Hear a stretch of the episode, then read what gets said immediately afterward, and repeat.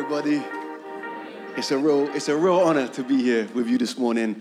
I know most of you will know who I am. My name is Josh. That's my wife, Kara, over there, with our gorgeous, gorgeous little boy, and Eden, our three-year-old, is downstairs. We've been coming to KXC for the last couple months, but it feels like we've been involved a little longer because we've been nomadic for about two years, and the consistent voice in our life over those two years of traveling and staying in Airbnbs and spare rooms of friends and family's house has been the worship and the messages that have come out of here. Listening to the podcast and listening to the albums. And we, we were in Bath for about 12 years, and then we spent a summer reading the Beatitudes over and over again. And the end result of that was leaving everything we had to go on this nomadic adventure. So you be careful. You be careful when you take the words of Jesus seriously. But we've, uh, we felt really, really held and encouraged by this beautiful prophetic community that's here. And just this morning has been so rich, and last week was so powerful. I, I feel really what I'm here to do is very simple. I wanna, I wanna share a statement, and then I wanna share three practices that kind of run through that statement. And, and much of it is really, I think, taken from Ruth. It was Ruth who shared last week? Yes? What Ruth brought about in, in Ephesians 6 and, and a and a prophetic word that was given then. So I'm going to begin by just reading some scripture. You down with that? All right. So you can open up your Bibles to or unlock your phones to 2 Corinthians 12. And you know, before I say this, for anyone in the room who has experienced the scriptures like me for a lot of my life with real confusion and bewilderment, let me say this. There is nothing else that we read in our life like this library, like this collection of books. And to approach it with a sense of bewilderment is a very accurate way to approach it. This doesn't fit on your shelf like everything else. It doesn't go next to the self help books, nor does it go next to the fantasy books. It is a collection, it's a library inspired all on its own. The, the Old Testament theologian Walter Brueggemann, who's written countless books, a, a, scholar of the scripture, said, and, and you, you might get a little offended by the first half of this statement, so just stay with me. This is a man who adores the scriptures, who reveres the scriptures, the holy scriptures. He said, You know, the Bible, I've realized, could be compared to a pile of compost. Stay with me. You could look at it, it's collection of all sorts, and think, What do I do with this? In fact, you could look at it and say, I don't think that's much. Until you realize everything grows from it. Everything grows from it. It is what Jesus had to walk with. Is what Jesus used. If we could spend a day physically with Jesus, he would be quoting the Psalms and telling the stories of his forefathers. And our relationship to this incredible, inspired collection of words is not one of productivity. What I mean by that is the idea isn't that you spend a certain amount of time with this to be productive. Like, I got my hour in. The aim is proximity. The, whether you feel bewildered, confused, disillusioned, whatever word you want to put there when you approach this, just stay in proximity. Just read something. Just stay in the room. And so, with that being said, here we go. This is Galatians 2, chapter 12, and this is the voice of the Apostle Paul speaking. I will read from, uh, let me read from verse 7. He says this. He says in verse 7, So, to keep me from becoming conceited, he's just shared this incredible revelation and vision to keep me from being conceited because of the surpassing greatness of the revelations. A thorn was given me in the flesh, and a messenger of Satan to harass me, to keep me from becoming conceited. Three times I pleaded with the Lord about this, that it should lead me, speaking of that thorn, that it should lead me. But he said to me, My grace is sufficient. My power is made perfect in weakness. Therefore, says Paul, I will boast all the more gladly of my weakness, so that the power of Christ may rest upon me. For the sake of Christ, then I am, I am content with weaknesses, with insults, with hardships, with persecutions, and with calamities. For when I am weak, then I am strong. We don't have time, nor will I even attempt to decipher this thorn, as I'm sure many of you know, theologians and scholars have been going back and forth on this for a long time. I have a very simple statement to make out of the text I've just read, and it is this this is the statement, if you leave with one thing God wants all of you. God wants all of you. I, I, grew up in the church. I'm a son of missionaries. I suffer from Sunday school syndrome, which means you hear a text that you've heard so many times and it's so familiar, it's kind of lost its power. You know, I grew up hearing this, this verse and many other. And it's only been as I've grown older and I've experienced what many people in the room have experienced in terms of failure and suffering and falling down and mishaps and misfortune, that these scriptures become enlightened and I have to kind of reapproach them and they re envision my life. In fact, Paul prays, I think it's in Ephesians, and what, what an incredible series on Ephesians you've just done. He says, I pray that the eyes of your heart would be enlightened. Hey, before I go any further, let's do that together. Let's say it together. We'll, we'll, say, May the eyes of my heart be enlightened, right? So we'll say it together. May the eyes of my heart be enlightened. May this word that Paul's writing reimagine us. May it just reinvigorate us. I, uh, there was a word given last week. I don't know who, who was it who shared, but someone got up and he said, I feel like there's people in the room who feel like they're in a cell, like they're in a prison cell. And this, this relates to experiences of addiction and afflictions of that sort, and you're in this cell. And um, I'm that man. I'm standing before you as a man in a cell. And, um, and this scripture has been my it's fathered me through the last couple of years. When Francis, when we found out we were having a boy, I was so delighted and I was so terrified at the thought of raising a boy into a man. It was, it was instantly confronting me with everything that was undealt with in my heart. Everything that I could recognize in my relationship with my father and his father. Everything that had come down. Everything that I felt had been unacknowledged before the Lord suddenly reared its head in the acknowledgement of having that boy. And I, I recognize, I'm not going to go into all these details now, there's just not the time, but um, I recognize there was things that I had to approach in a new way that I hadn't dealt with fully in my past. And so I, I, thought about it. Maybe it's therapy, maybe it's counseling. I'm married to a therapist, and, and, and I've had therapy before, and I understand its power, and it's, and it's such an incredible thing to do but I just felt like I don't think it is that. And, and I thought, well, maybe it's prayer ministry. Like maybe it's, you know, just going to meet with someone for a couple hours and having this just dealt with, you know, which happens. I believe in that entirely. And then I, I thought, I just don't know if it's that. I just don't know if that's the, the process and the practice. So you know what I did? I, I Googled it. I wrote in a Google the specific nature of these things that I felt were were in me that needed to be dealt with. And the first thing that came up on Google was a 12 step recovery meeting. And I was like, nah, man, nah. And I just knew it. And that's it. That's it. And so I, I, it was online and I logged on and I went on. And it was like the first time I ever understood what Paul was saying here. I grew up in, in, revivalism, and this is a church that has approached the conversation and the expectation for revival in a way I have never heard before. There's, ooh, there's, there's, such a, there's such a humility in the way that you speak about it. Like, we don't know what it is that we're, we're asking for exactly, but we know that we need to ask for it. You know, like, we know, we know what it's not. Like, we know that what it isn't is a platform building, you know, like celebrity creating, gift magnifying experience. We know it's not that, but we don't know entirely what it is, you know? So I want to say that as a precursor to what I'm about to say.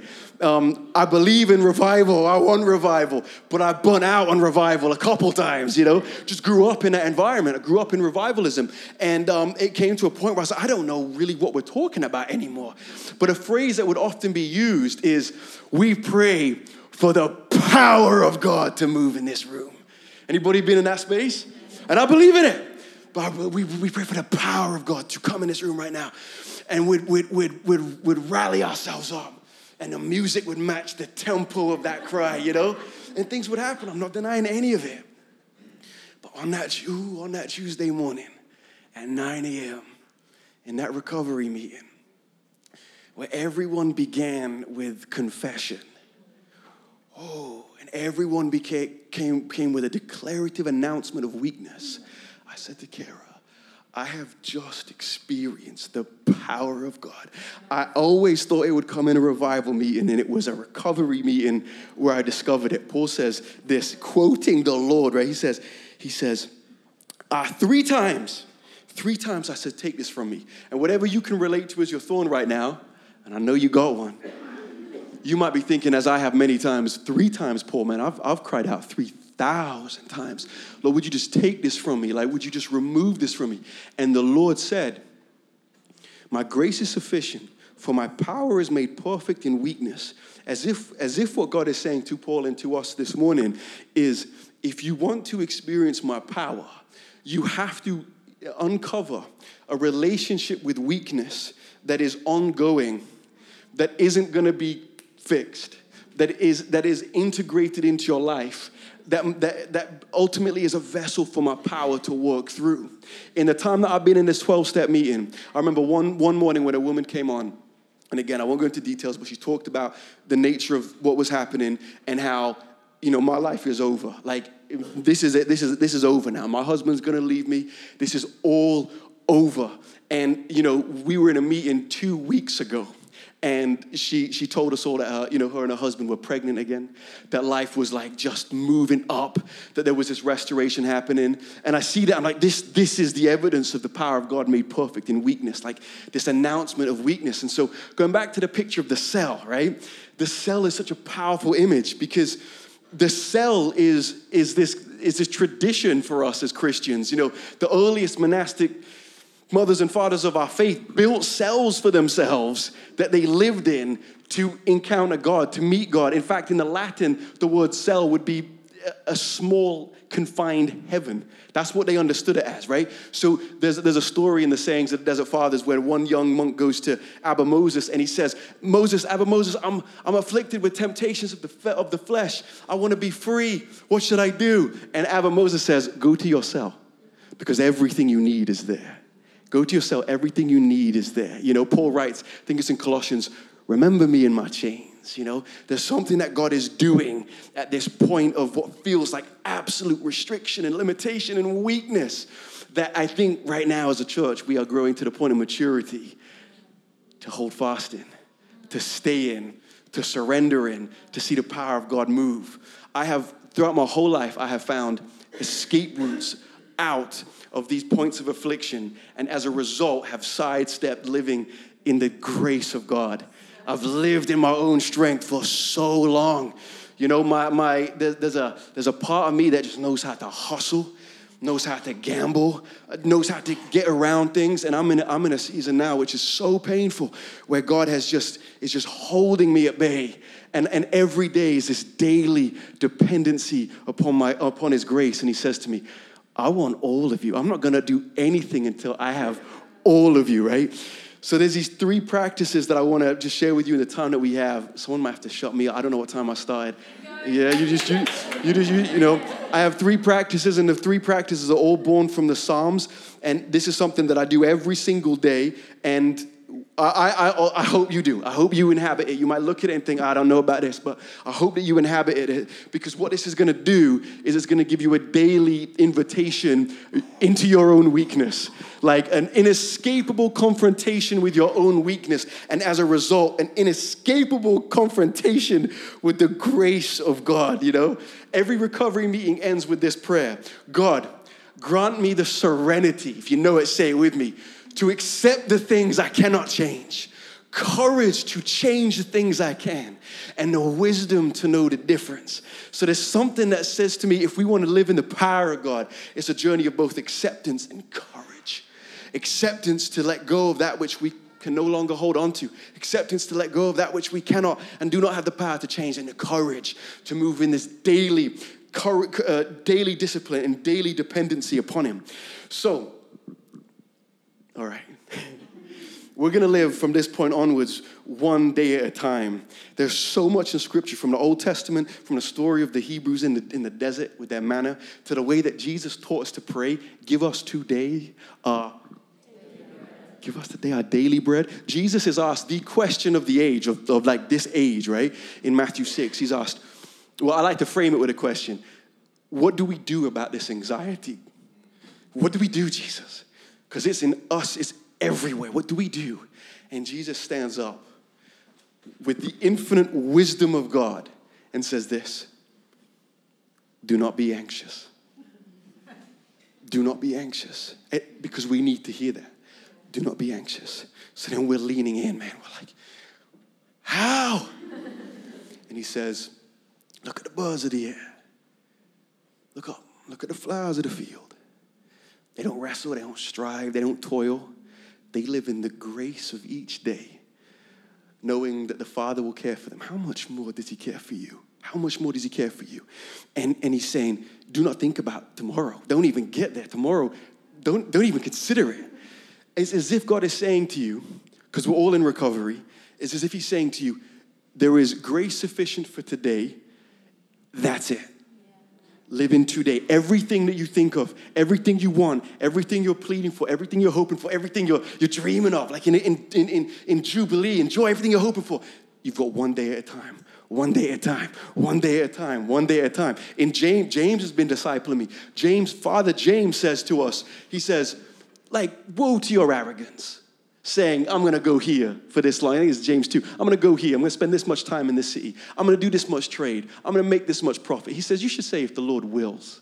You know, I grew up in, in, in, a, in a Islamic environment, and eh, what came off the tongue of every person was, Inshallah, Inshallah. God willing, you know, God willing. And, and, and, but you put that statement in, in the, in the re- revelation of who Jesus is, where we know what God is like. It's one thing to say God willing, but when you don't know what God is like, that's a terrifying thing to say. But when you know what God is like, perfectly revealed in Jesus, the invisible God revealed in Christ Jesus, when we say God willing, we know whatever God wills is true to the character revealed in Christ. If God wills, you know, like, yeah, God willing, God willing. So the, the, the, the Psalms for me, are the recovery meeting of the Bible. You know, the Psalms is, is, where we have this outpouring of the human spectrum of experience in our holy book, in our inspired book. We have it. It's amazing. And David, the psalmist, writes in such a incredibly, uh, I call it brutal. It's a brutal way of writing and it gives us, it gives, we, we, feel seen in it. And so these three practices are taken from the Psalms. I, I, do them every single day. I have done what I'm about to do with you for uh, Fortune 500 business leaders in Chicago, and more recently with uh, a group of men on doing life sentences in a prison in the north. This is for everyone. You're gonna leave here as poets. Now, you're gonna leave here as psalmists, you know? So the first one that we're gonna that we're gonna look at and I'll go through these quick. I know I don't have loads of time. The, the first one is without a practice of lamentation in our lives, we will escape a confrontation with our weakness. Without, without a, a, practice and a, and, a, and a relationship with lamentation in our life, we will never fully enter into the grace that God has for us for each and every single day. So, we have a book, man. We have a whole book in the Bible called Lamentation. Lamentation literally means a, a powerful declaration of pain. That's what it means. A powerful declaration of pain.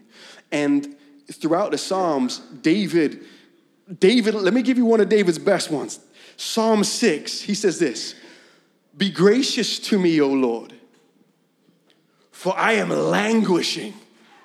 I am languishing. When was the last time you heard that word? I am languishing. Heal me, O Lord for my bones are troubled. Anybody relate? My bones are troubled, and my soul also is greatly troubled. He's saying, My, my bones are troubled, and my soul is troubled. There is not one part of me that isn't consumed with trouble. But you, O oh God, ready? You, O oh God, how long? How long? Psalm 10. Why do you hide yourself, O Lord? Why do you stand far away? Why do you hide yourself in times of trouble?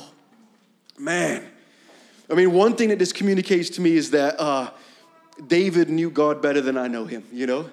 Uh, David knew God in such a way, such a familiar, intimate way that he knew he couldn't, he couldn't offend him.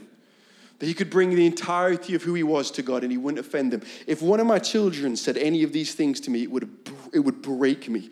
If they said, Dad, why, why do you stand far away from me, especially when I'm in times of trouble? It would kill me. The reality is, is it isn't true, but it's what David feels. It isn't true, but it's what David feels, and it needs to be said. I love Martha in John 13 when Jesus slowly saunters towards the grave of Lazarus. And she runs up to him. She's like, You're late. If you had just been here, not only is he my brother, he's your best friend. Not only not only could you have healed him for us, but you would have got all the glory. Anybody felt that before? Like this works for you, God. This doesn't just benefit me, this breakthrough. This is this works for you. Who's doing your PR? This is this works for you.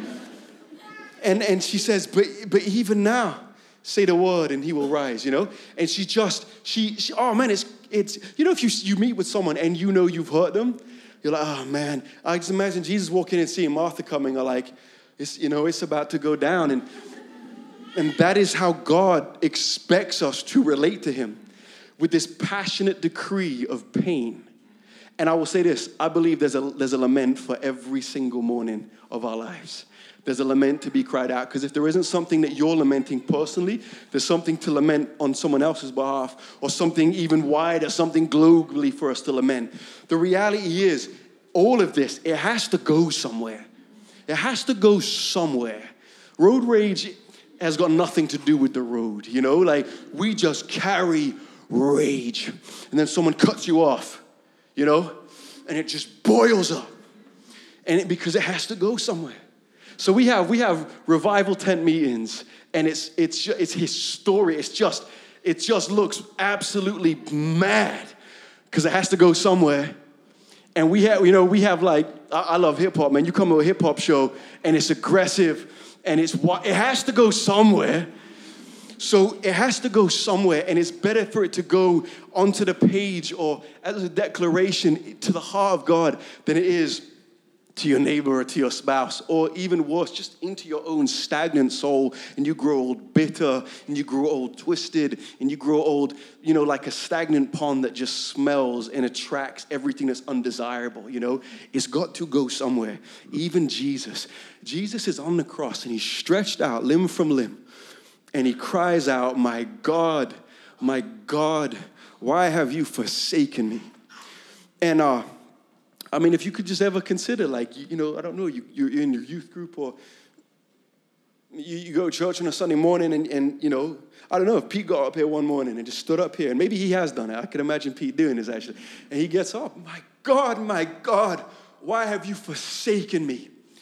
Puts down the mic and sits down. Service is done for the day. That's all that needs to be said.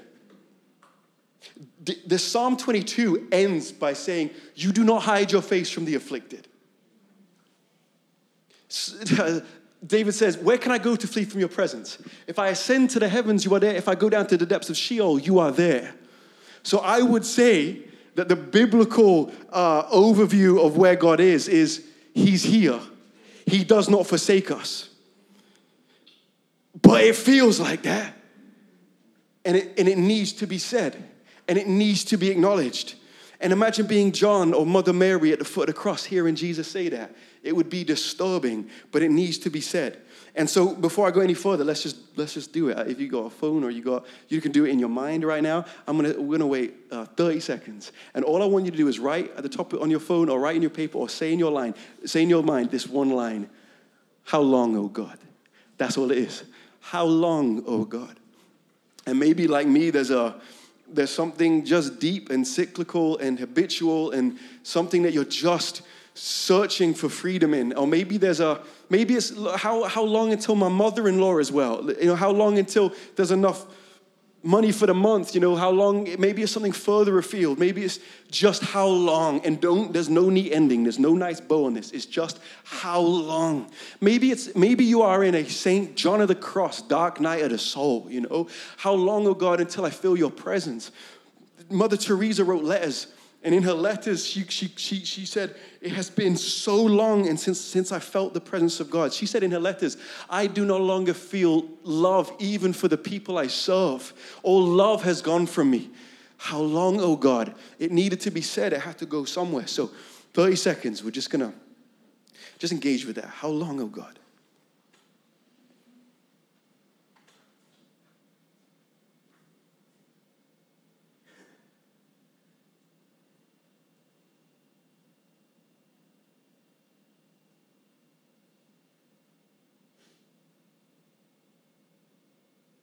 All right, I know I'm, I know I'm interrupting some deep process, but th- this is to be continued, yes, every single day. it takes 30 days to form a habit. If you do something every day for 30 days, you then have to unlearn how to do it. If you can do this every day for 30 days on the way to work, as soon as you wake up. You wake up in the morning, how long, oh God? That's how you start. How long, oh God? And the second thing, so we begin with lamentation, and the second thing is, is confession. And I know you guys know this one. Many of you will. Psalm 51. J- David writes this after after committing some of the most heinous crimes any person could ever commit. I spend once a month, I go into a prison and I do poetry workshops with the men inside. And David should have written this psalm doing a double life sentence in prison when he wrote these words. He wrote, Lord, have mercy on me. He says, Create in me a clean heart, O God. Have mercy upon me, O God, according to your steadfast love, according to your abundant mercy. Blot out my transgressions. Wash me thoroughly from my iniquity and cleanse me from my sin. It's got to go somewhere. We are in need of mercy. That's the good news. Like, we need a relief valve for the human experience. And this first one of lamentation gives us the opportunity to acknowledge that not everything here is right and not everything here is good. And every promise that is over our life might be a promise, but if we haven't seen it fulfilled, we're allowed to acknowledge the pain of that. Confession makes this deeply personal. Not only does it say, Where is my point of, of action within this calamity? Where have I made mistake? Where have I fallen down? Where have I done something that has disturbed the shalom within myself and within creation? But it also gives us the opportunity to announce that desire. We confess what we do not have yet and what which we, we, we yearn to behold. The, the blind man Bartimaeus in, in, the, in the book of Luke, you know, the story of Jesus walking out of the city, and the crowds are just thronging around him, and, and the blind man cries out, Son of David, have mercy on me. Son of David, have mercy upon me. And you know what the disciples say? Tell that man to be silent. And that's a voice in our minds. Be silent. Don't say it. Don't say it.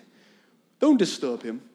Have mercy upon me. So the next line, it says, The blind man Bartimaeus cried out all the more, Son of David, have mercy on me. And one of the coolest lines in the New Testament, Jesus turns around and says, Bring that man to me. Bring him to me. And it says he stood, stood up and he threw off his coat. Because in the first century, they would paint a mark down the coat of a blind man or a blind woman. So in the market, you would identify them as being blind. You wouldn't push them over. So he throws off his coat as if to say, I don't need this where I'm going. And he walks into the presence of Jesus without that which defines, defines, defines him by his ailment. And he stands before Jesus, and then Jesus doesn't define him by his ailment. Jesus says to the blind man who can't see, What would you like me to do for you, Bartimaeus? Which just means son of Timaeus. What do you want me to do for you? And the blind man says, I want to see. And in that interaction is everything that you need to know about confession. When you enter the presence of God to confess, there's an expectation that what I'm carrying that has defined me as an ailment, I will not carry beyond this place. Because as I walk into the presence of God, the one who sees all things, the only one who has the power to distribute or withhold mercy, has given it to me. And therefore, it's He who says, I don't define you by what you define yourself by. I don't define you by what the world has defined you by, or even the closest people to you have defined you by. I don't define you by the mistake that you've made that has hurt someone so dear and so close to you. Doesn't mean it's not a consequence. I just don't define you by it. Nor do I define you by the injustice that you've experienced and the, the you know, the, the, the stray bullets that have hit you in this war that we're, this cosmic war that Ruth talked about last week. I don't define you by it. What do you want me to do for you? And he says, I want to see. And it says, the blind man saw. In COVID, when we had those that period of time where we could go for walks, I went uh, every Friday. I would walk with my two friends through these disused train tunnels in Bath, and we'd walk in this darkness together. And every Friday, we would just confess, both confess, Lord, have mercy upon me. I have sinned. My, my favorite definition of sin is by the um, uh, Jewish writer Abraham Heschel, he says, sin is the disturbance of shalom in your soul or the soul of another. You know, disturbance of peace. It's the disturbance of peace. Lord, forgive me for I have disturbed the, disturbed the peace. And then we would say, and this is what I want to see. This is my confession of what I want to see. And we would time our confession that as we ended, we would enter the light. And the light would come through and permeate the darkness and permeate the tunnel. And so that line in your prayer as you become a psalmist is, Have mercy upon me. And you just let it flow out. Whatever has to flow out, let it just come out of you. Let it flow out of you. My daughter, three year old daughter, is obsessed with bugs. And she's learning about two things. Genuinely, this at the moment, she's learning about bugs and really without Karen and I doing any teaching, mortality. She talks about bugs and death a lot. She's just fascinated by it too. You know, yesterday she said, she said, Jesus died. I was like, yeah, Jesus did die. And he went, and then she goes, and we died. And I was like, you've been reading Romans. You know, like, but the other day she was, she was walking with me and, and she was telling me, she said, Daddy, don't step on a snail. If you step on a snail, the snail will be dead. Don't step on a snail. Don't step on a snail. If you step on the shell, it will be dead. And as she's saying it, I didn't even tell Kara this. As she's saying it, I hear this crunch. and she's just stepped on the snail. And she looks and she went, oh. But she's fascinated with butterflies, and she, we've, been, we've been reading this book about butterflies. And I know you guys know about but let me remind you of this. The butterfly, the caterpillar, forms this chrysalis around itself. And in the chrysalis, in the absolute darkness, in the cell, it's transformed.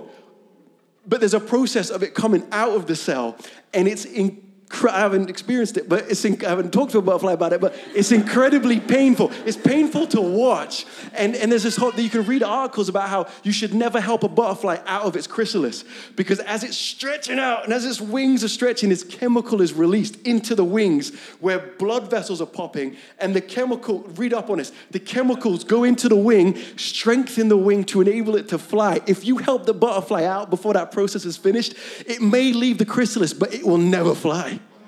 And there's this like, hold up, hold up, hold up. Don't take a short, don't, don't, don't take a shortcut. Don't sidetrack this. Go all the way through the pain. Go all the way through the tunnel. Go all the way. Stay in the cell. Everything you need is in the cell. Stay there. Stay there. Don't let anyone help you out of it. I went. I sat with a mentor last week, and I asked him to help me out, and he said, "No." He said, "I will not get in the way of what God is doing in your life. I will not. You know, you might text a friend this week. Remember me in my chains remember me, you know? Like I'm going through something right now. I'm not asking you to come and take them. Remember me. God is doing something deep in me. I want revival. I want to see the power of God move in my life and in my time. And so I need to stay in this place of His grace is sufficient. His grace is sufficient. Last one. And with um, Rebecca, would you come up? We're gonna, we're gonna, we're gonna, we're gonna land this, all right? So the last one, lamentation, confession, and adoration. The last, the, the, the Psalms at the end, Psalm oh, 120 or 134, the Psalms of Ascent, right? And, and, and they're talked about being a psalm for every step that walks up to the temple. So as the pilgrims would make their way to the temple, they would recant the Psalms of Ascent. And one of my favorites is um, Psalm 100 and, uh, oh, I've got so many, I've written so many down here. Um, Psalm 121, let's go. Lift my eyes, oh God. Where does my help come from? My help comes from you. And it's David looking at the same hills where he ran and fled from Saul, recognizing where God had come through for him over and over and over and over again. Lift my eyes, lift my eyes. And then he just gets incredibly beautifully poetic. Those who, Psalm 125, those who trust in the Lord are like Mount Zion. Not the Lord is like Mount Zion. Those who trust in the Lord are like Mount Zion. It cannot be moved, it abides forever. As the mountain surrounds Jerusalem, the Lord surrounds surrounds his people from this time forth and evermore. Psalm 130, O Israel, hope in the Lord, for with the Lord there is steadfast love, plentiful redemption, and he will redeem Israel from its iniquity. Psalm 126, restore our fortunes, O Lord. Those who sow in tears shall reap with shouts of joy. Come on. So we write every morning, How long, O God? Have mercy upon me, O God. And then we the final line is, lift my eyes, oh God. And we just start recounting what God has done for us. And we start recounting where the Lord is worthy to be acknowledged in adoration. And I want to end this. Oh, I got so many notes. I'm just going to boom. Uh, I'm going to end this by reading one of my favorite prayers of adoration. One of my favorite, um, you know, psalms. In terms of someone today writing one of these. This is my friend Doug wrote this, and he, he's got a collection of liturgies called "Every Moment Holy." All right, we're going to do something. We're going to practice this. Let's do this. I'm going to read this this, this poem of adoration. So, this is the kind of thing that you guys are going to be writing in terms of letting steady thy hand and ready thy pen. You're going to start writing words that lift your soul out of slumber, right? And when Doug wrote this adoration, he like grabbed hold of something in me and force my eyes to look up. So I want to read this both as like a, you know, a, manifestation of what we're going to be doing, but I also want to read it as to end this, to just adore Jesus together. What I want to do is as I read it, as you feel that, oh, my soul is stirring, I want you to stand up. It's not going to happen at the same time, and it's going to take some courage, right? Acceptance and courage. So want you to stand up. You, you, can, you can say amen, which just means we agree I don't want you to think, oh, maybe I'm just getting excited because the service is coming to an end and it's nearly lunch. I want okay, I feel so, I feel, yeah, I think my eyes are being lifted right now. I'm going to stand up. I'm going to testify. Psalm 134. Bless the Lord, oh my. Bless the Lord. Magnify his name. All right. Our thoughts of you, O Lord, have been too small and they have been too few. Seldom have we considered how specific is the exercising of your authority, extending as it does into the myriad particulars of creation. There is no quarter over which you are not king. As creation hurtles towards its liberation and redemption, the full implications of your deep lordship are yet to be revealed in countless facets unconsidered because Christ, you are the snow king. You are the maker of all weather. You are the king of sunlight and storm. You are the king of gray skies and rain. You are the rain king. You are the sun king. You are the hurricane king. You are the king of autumn and you are the king of spring. And our thoughts of you, O Lord, have been too small and they have been too few the old and impotent gods of our ancestors that they once believed in were at their best imperfect pictures of you, your strength and your goodness and your creative majesty, your wonderful mystery and love exceed those old rumors like sunlight exceeds the tiny dimness of stars reflected in a dark and wavering pool. The fairy tales crafted by our old cultures, they hinted at you, though they knew it not Yet their perfect princes and their blessed ends were yearnings for all that has found fulfillment in you. You are the Lord of the harvest. You are the grain king. You are the wine king, the God of plenty, the God of hearth and home. You are the hill king, the wildflower king. You are the king of great bears and the king of canyons. You are the monarch of meadows. You are the Lord of lava fields. You are the ruler of desert wastes. You are the polar king. You are the rainbow king. You are the king of the southern cross and you are the king of the northern lights. You are the king of the rabbits and the tall trees. You are the God of our youth, and you are the God of our age. You are the acorn king, and you are the river god. You are the swamp king, and the king of glades, and the king of dells. You are the ruler of hummingbirds. You are the king of London. You are the king of the horses. You are the king of the crags, the lord of the bees, and the king of the walruses. You are commander of the rhinos. You are lord of the lightning bugs. You are the cave lord, the mountain king, the ruler of grassy plains, and the god of all valleys. You are the captain of every cloud. You are the wolf king. You are the king of the cockatoos, and our thoughts of you, O Lord, they have been too small and they have been too few, for your claim over creation is vast. You are the Lord of Antarctica, you are the King of California, you are the King of the Scottish Nile and the King of the the king of the Nile. You are the weaver of the unseen fabrics of the world. You are the Lord of the atoms, the ruler of electrons, the Lord of gravity, the king of quarks. Your dominion enfolds the earth and rises beyond it to the furthest extremes of the stars. You are the Lord of vast empty spaces, the king of constellations, the black hole king, Lord of novas exploding, the Lord of speeding light, the high king of galaxies. You are the king of Orion. You are the king of the moon. And yet, still, even still, our thoughts of you have been too small and they have been too few. You are the God of justice, and you are the God of wisdom. You are the God of mercy, and you are the God of our redemption. You are the Lord of love all of this time. But our thoughts of you have been too small, and they have been too few. Our minds are too small to conceive them all, yet alone contain them. For you are before all things. You created all things, and in you all things are held together. And there is no corner over creation that you will fail to redeem. You are the Lord of Lords. You are the King of Kings. You are Jesus Christ, our King of everything. Amen.